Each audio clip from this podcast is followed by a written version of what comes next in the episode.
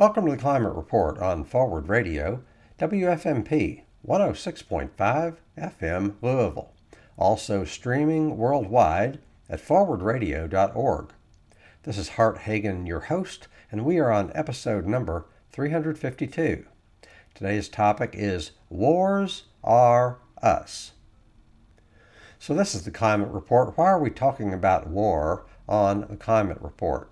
For one thing, the Pentagon is the world's biggest consumer of fossil fuels, the Department of Defense. Plus, the purpose of our military arguably is to preserve our unfair advantage on the world stage, whereby we can continue to consume 25% of the world's resources, 5% of the world's population consuming 25% of the world's resources. Arguably, the purpose of the military is to preserve that advantage, even though it's not distributed equally within the United States still. As a country, we're consuming about five times more than our fair share of the world's resources.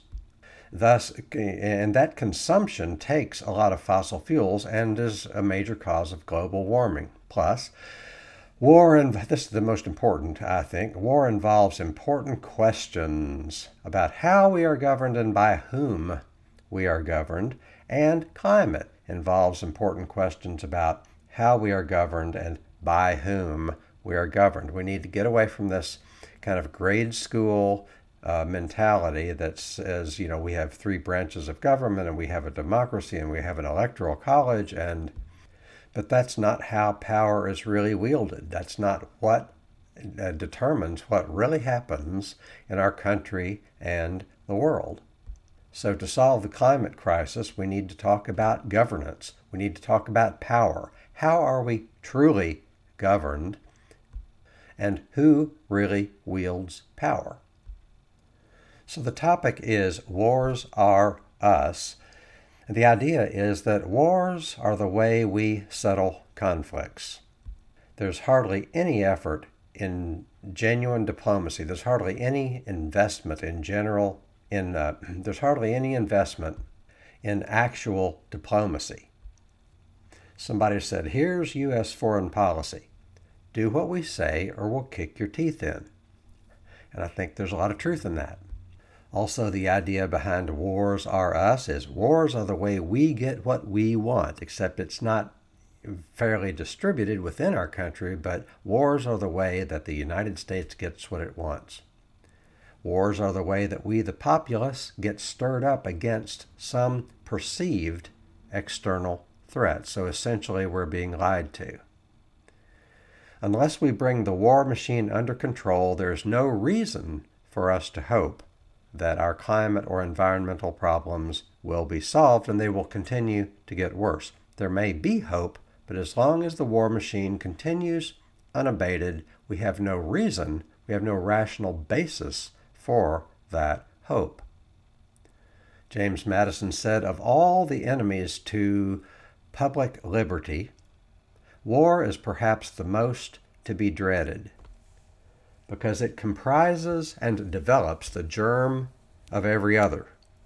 War is the parent of armies, from these proceed debts and taxes, and armies and debts and taxes are the known instruments for bringing the many under the domination of the few. No nation could preserve its freedom in the midst of continual warfare. James Madison, 1795. And yet, what do we have now if not continual warfare?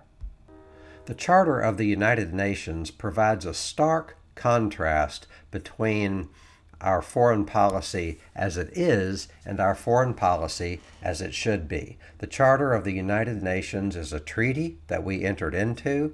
Our Constitution says treaties are the law of the land. If we enter into a treaty, then it becomes United States law. So it should be uh, respected. And if, and if we're violating this, then we're violating our own Constitution. But the United Nations Charter, which we signed in the late 40s, says that all members shall refrain in their international relations from the threat or use of force against the territorial integrity or political independence of any state.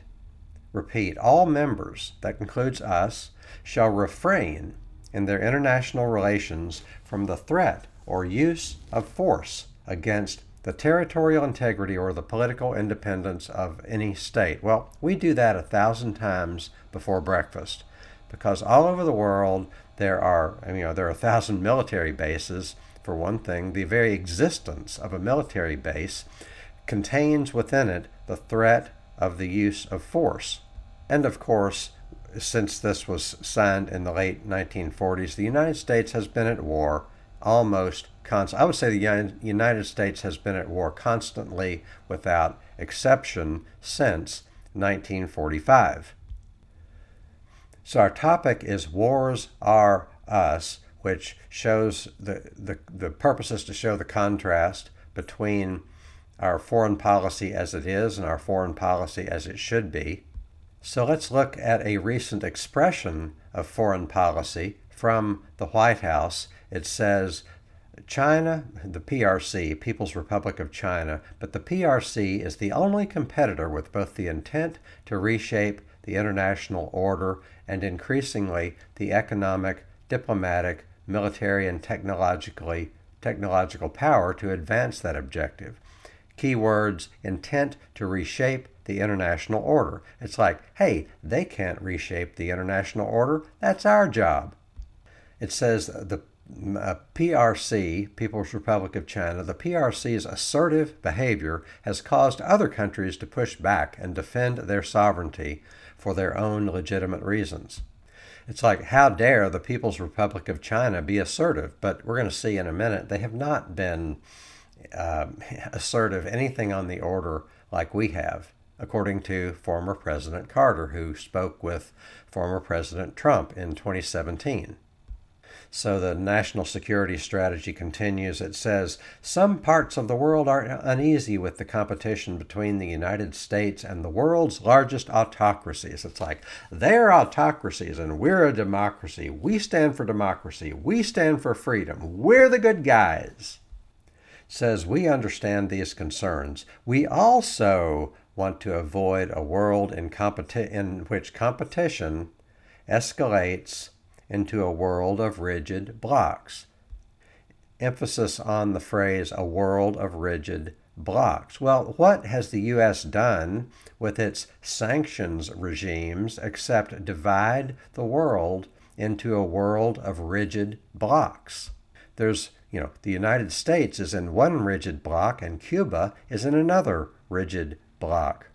Cuba is 90 miles from the coast of the United States but Cuba cannot trade with the United States. Venezuela is close to the United States, but they can't trade with the United States. Nicaragua is close to the United States, but Nicaragua cannot trade with the United States. So the United States is the one that is responsible for di- dividing the world into a world of rigid blocs.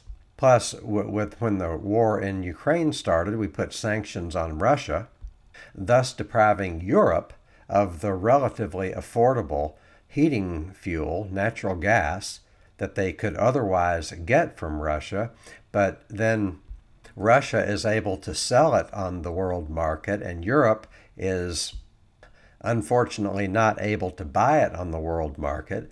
Gas prices are going up for Americans. And the United States has hurt itself more than anybody else by imposing sanctions on Russia and thereby dividing the world into a world of rigid blocs, rigid trading blocs. And somebody might say, Hart, you're the climate report guy. You're supposed to want fossil fuels to go up so that we'll consume less of them. And I say, solve the war problem, and then we'll talk about limiting fossil fuels. Plus, we shouldn't limit fossil fuels in a way that is the most harmful to the people with the least money. Europeans with the least money are the most harmed by this crazy uh, sanctions regime on Russia, which deprives them of affordable heating fuel. And Americans with the least money to spend are the most hurt by rising gas prices. We don't need to be balancing the carbon budget on the backs of the poor. And nothing is going to help our climate or our environment or our biological, uh, our biosphere, unless we bring the war machine under control. Continuing with the President's national security strategy, it says, We do not seek conflict or a new Cold War. That is dripping with hypocrisy. it, it is completely counterfactual. It is completely ahistorical. The United States is the author of the old Cold War, and the United States is the author of the new Cold War. Which all, all of which points to the dramatic difference between what we're supposed to believe reading this document and what is actually too, true. There's, there's such a huge disconnect between this document and the facts on the ground that it, it's safe to say that this national security strategy lives in an alternative universe that doesn't exist and is completely out of touch with reality. Let's look at this report from NPR from April 15th, 2019. This story is about a letter that President, former President Jimmy Carter sent to then President Donald Trump. And Trump told Carter that he was concerned about how China is quote unquote getting ahead of us. And Carter agreed, yes, China is getting ahead of us. And do you know why? Carter said. I normalized diplomatic relations with China in 1979. Since 1979, do you know how many times China has been at war with anybody? None. And we have stayed at war, he said. So, all this rhetoric about China being a threat, and China has not been at war outside its own borders in 40 years. The United States has been at war for all but three of those years, according to Jimmy Carter. I would say it was at war even in those years because he says that the world was not at war for three years during his own administration, that the United States was not at war during the three years of his own administration, but we were funding the worst elements in Latin America, including El Salvador, Guatemala, Honduras, Colombia, Brazil, so that's war. That's an act of war. But the point by Jimmy Carter is well taken. He says that we've been at war almost the entire time in the last 40 years since my administration, which points to the stark contrast and the canyon sized difference between the world as it is and the world as the White House rhetoric would have it be. And it, doesn't matter whether there's a Republican or a Democrat in the White House, the same is true. The United States is constantly at war. We have the largest de- defense, so-called defense budget in the world. The defense budget is upwards of 750 billion dollars per year right now, and the Pentagon budget is only part of our true defense uh, expenditures and expenses because once you, you, you start with the Pentagon budget, you add the Department of Energy for all the nuclear weapons, and then you add Veterans Affairs, you add CIA, which is part of the Pentagon budget. But then, in addition to the Pentagon budget, uh, Energy Administration, and Veterans Affairs, you need to add Department of Homeland Security. So the true out of pocket cost of war just to the taxpayers far exceeds $1 trillion per year, and that averages out to about $3,000 per American. So think every American on a per capita basis pays $3,000 per year. Of course, some pay less and some pay more, but if you average it out on a per capita basis, then every American could buy a house with what we spend every year on the Pentagon budget plus other costs of war. In the words of Michael Parenti, the Republic pays for the empire. the empire does not benefit the average person, but the average person pays for it. The average person pays for an empire that primarily benefits Wall Street and the very rich.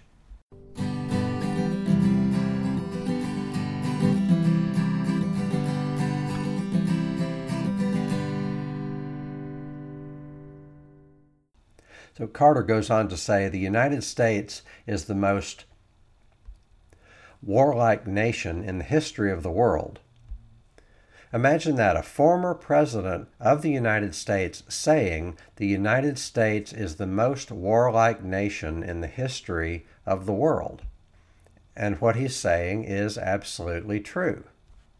According to a story in Telesur English, uh, April 18th, 2019, it's about the same conversation that Jimmy Carter had with Donald Trump uh, he says Carter said that the U.S. has been at peace for only 16 of its 242 years as a nation.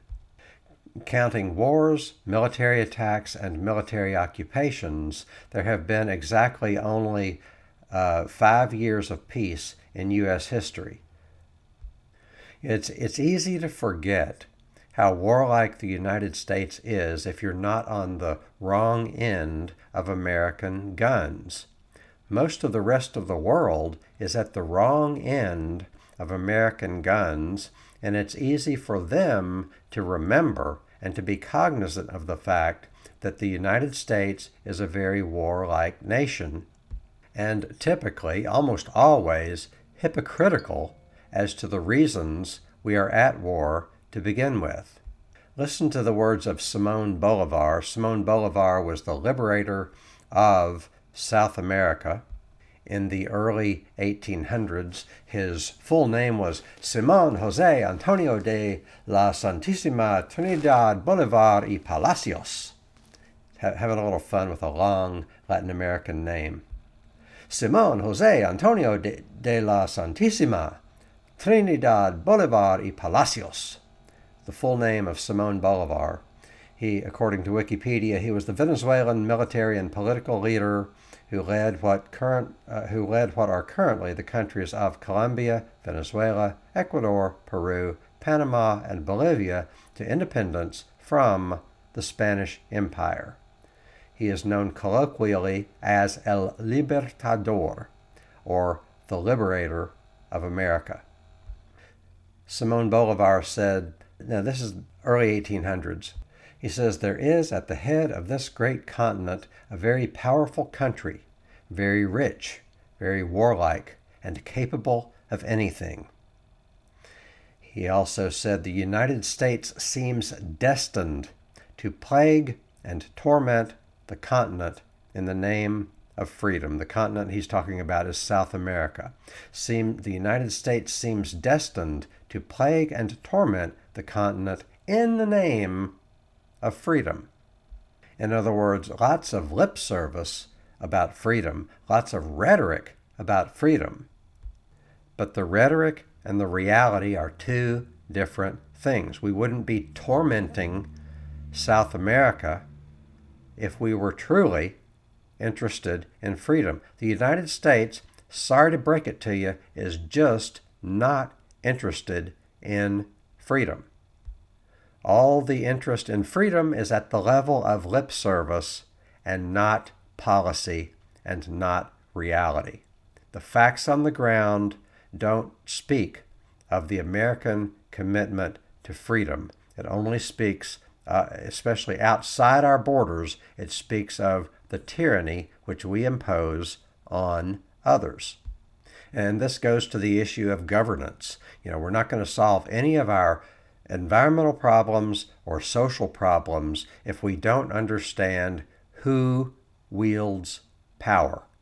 So, back to President Biden's national security strategy, and it could be any president saying this because the differences between the presidents are immaterial.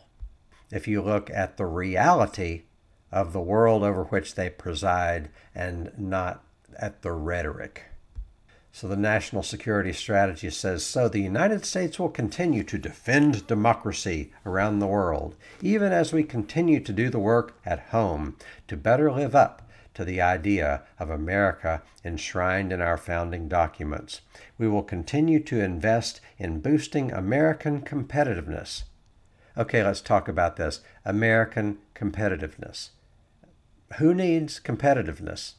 Is competitiveness good for the workers of America? Is competitiveness good for our environment?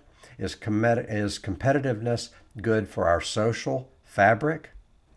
It says, We will partner with any nation that shares our basic belief that the rules based order must remain the foundation for global peace and prosperity. Okay, rules based order is something you, you hear over and over and over ad nauseum. It's a phrase that is supposed to sound like the rule of law, but we can't say the rule of law because international law is something that actually exists. And according to Ben Norton, and I agree with this, nobody breaks international law more than the United States. Name one country that breaks international law more than the United States. Name a country that disregards international law more than the United States of America. You can't name one because they don't exist. There's not even a close second on the world stage, which points to the difference between the rhetoric and the reality. A rules based order is completely fiction. The rules based order is we make the rules and order other countries around. That's the rules based order. And okay, this is a show about environment, and I'm here to say that we're not going to solve any of our environmental problems as long as we have one country in the world that is a complete thug and criminal on the world stage.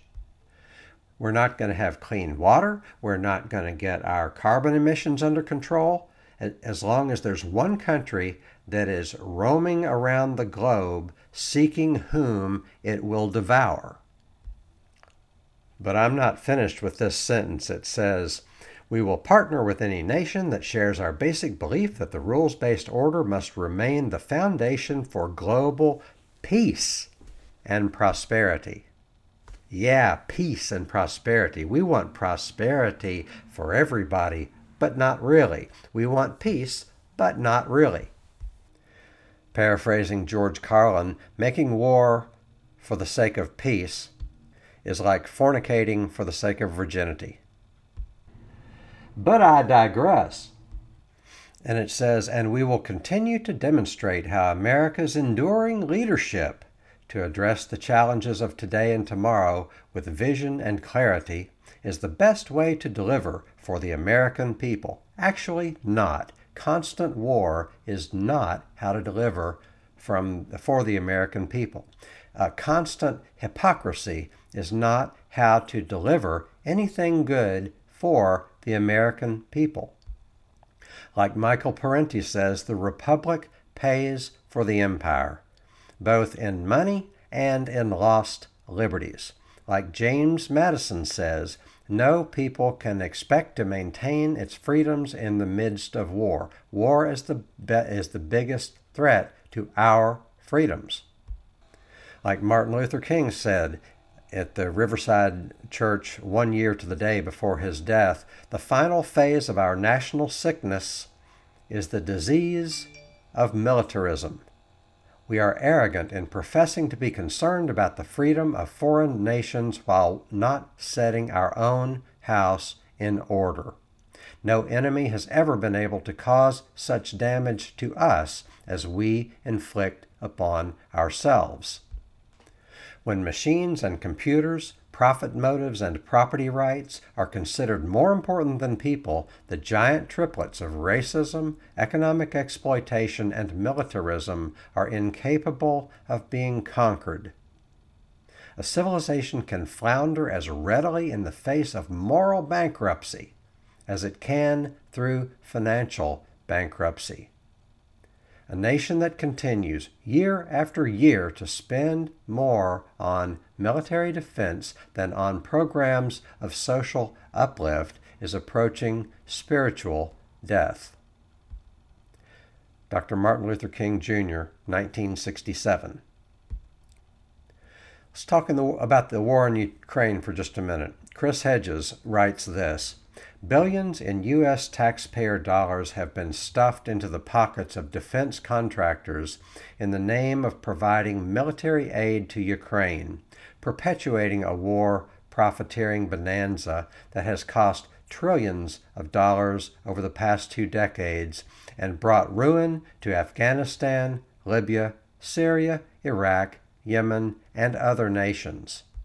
So Chris Hedges is naming five countries that are clearly the subject of American aggression. So you add those all together, and you're talking trillions of dollars for the domination and destruction of Afghanistan, Libya, Syria, Iraq, Yemen, and other nations. And all of this is a military bonanza. It's a bonanza, it's a gravy train for the military industrial complex. War is for money and not much else. And look at the countries in this list of five. Syria and Yemen are hardly talked about at all. Afghanistan, Iraq, Libya, we can always say, well, that was a long time ago. Only 10 years. Yeah, but that was a long time ago. Welcome to the United States of Amnesia, where we don't remember that we've been lied into the last three wars, and the three before that, and the three before that, and the three before that, and so on, and so on, and so on, 242 years. Chris Hedges goes on, he says, Meanwhile, mass media has loyally propagated a narrative of war that favors the interests of NATO and the U.S. in manufacturing consent for a prolonged conflict designed to weaken Russia. Okay, all these people who have Ukrainian flags on their social media profile the United States is not trying to protect the people of Ukraine. The United States does not care about the people of Ukraine. The purpose of the war, the purpose of our, you know, support for this proxy war. We now have boots on the ground, but the purpose of this war is to weaken Russia.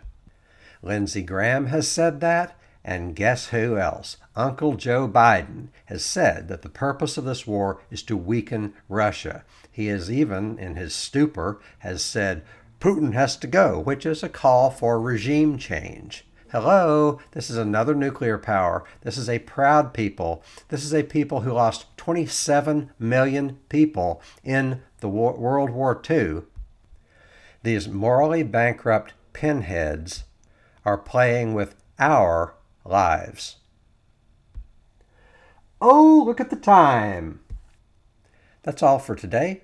Catch you next time.